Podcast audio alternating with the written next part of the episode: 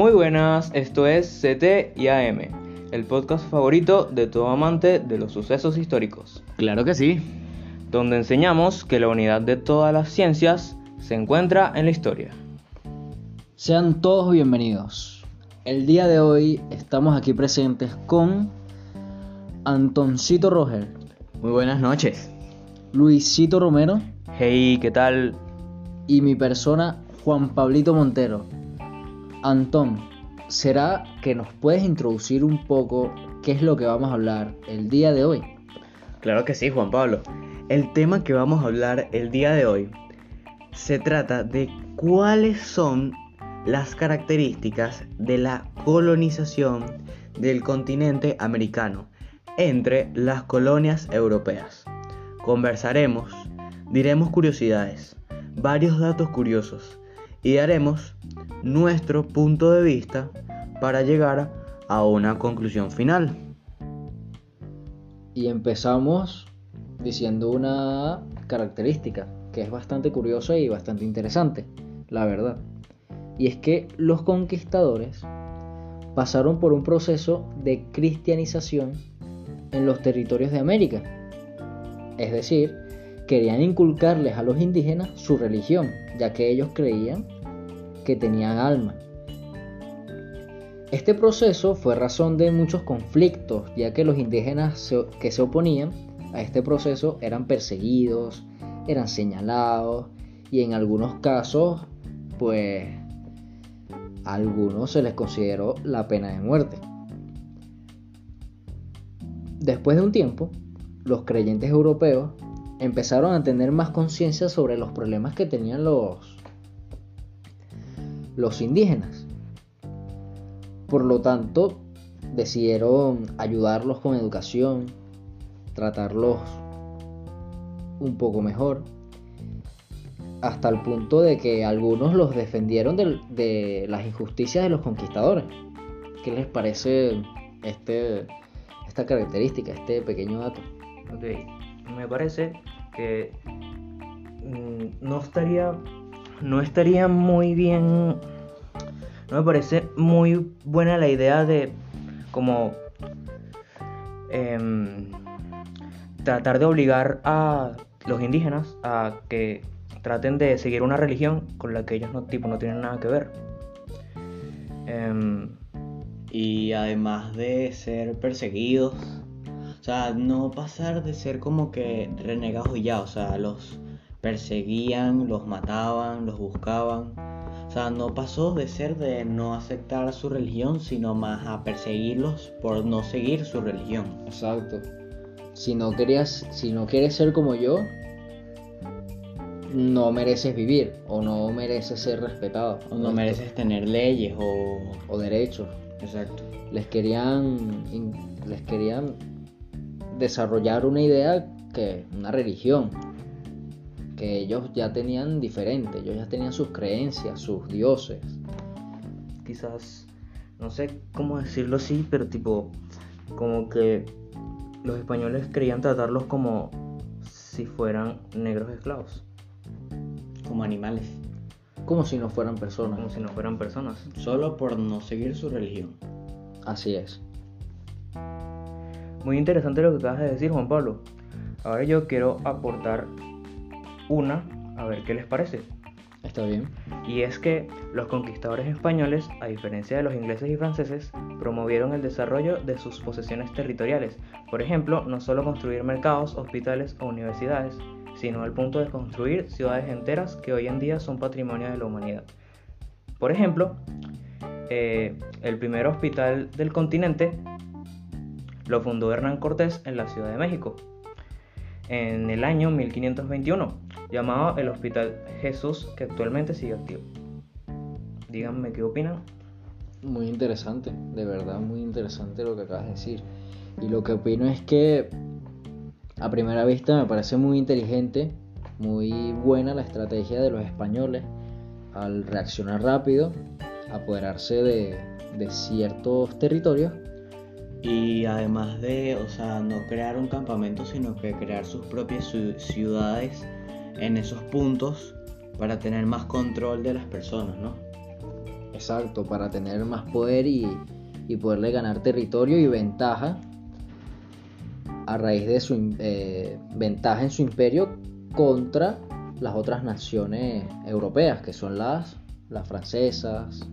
Y que además, o sea, eso ayuda también en, a la hora de las guerras porque al crecer esas ciudades va, crecen en tecnología y en todo eso, entonces llegan a ser una, o sea, una cosa, una, Una potencia, mm, una potencia más fuerte y con ventaja sobre los otros imperios, ¿no?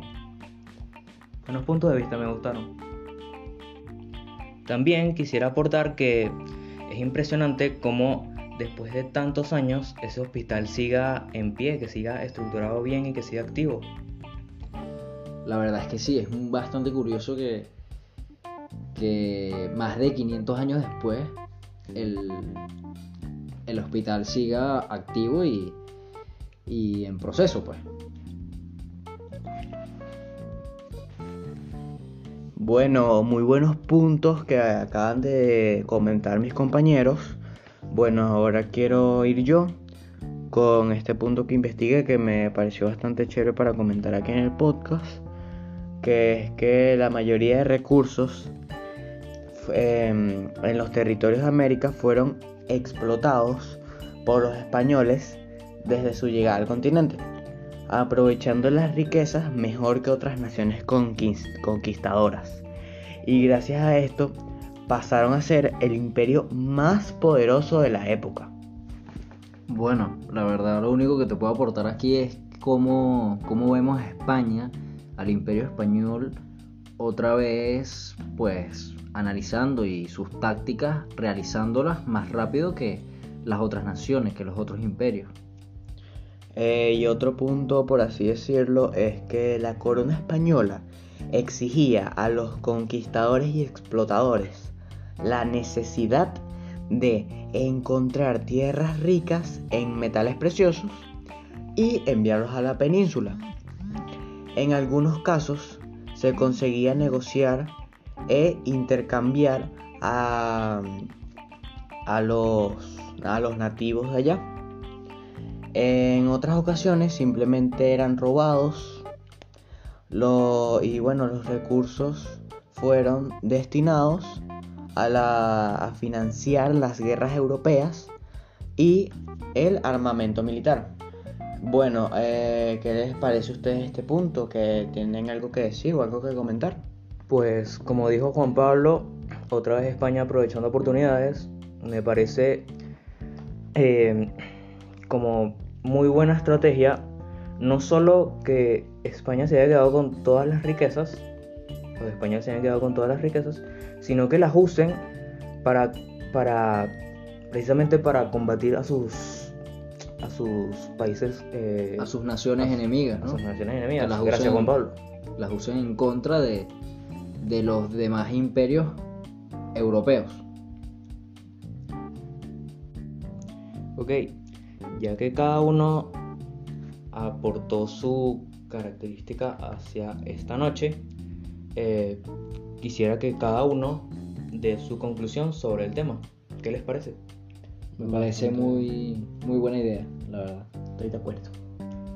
Antón, ¿quieres ¿Empezar? empezar? Eh, bueno, eh, mi conclusión sobre el tema es que es impresionante el liderato del imperio español al pasar de los años y cómo fue, cómo hizo su estrategia bien para quedarse en ese puesto por muchos años y, y bueno, ser uno de los, o sea, ser el más fuerte de todos.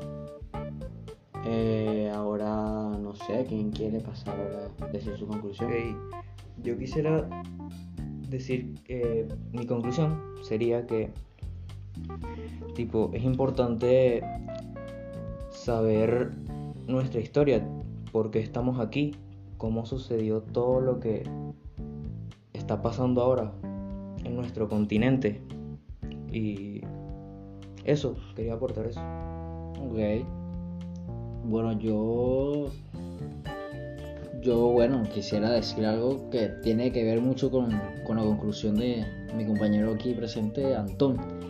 que es que en verdad sí, él tiene razón, el, el- el liderato de, de España sobre los otros imperios es muy, muy claro ¿no? en, en la época de la colonización. Y nos podemos dar cuenta en eso viendo en la actualidad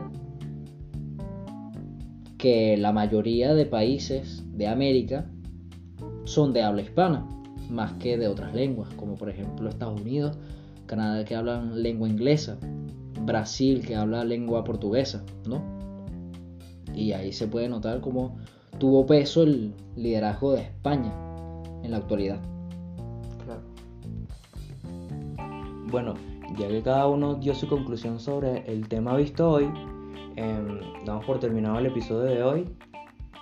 Eh, bueno, para saber más sobre el tema o investigar más, en la cajita de descripción estaremos dejando unos links para que entren y, bueno, averigüen un pelín más de lo que acabamos de decir.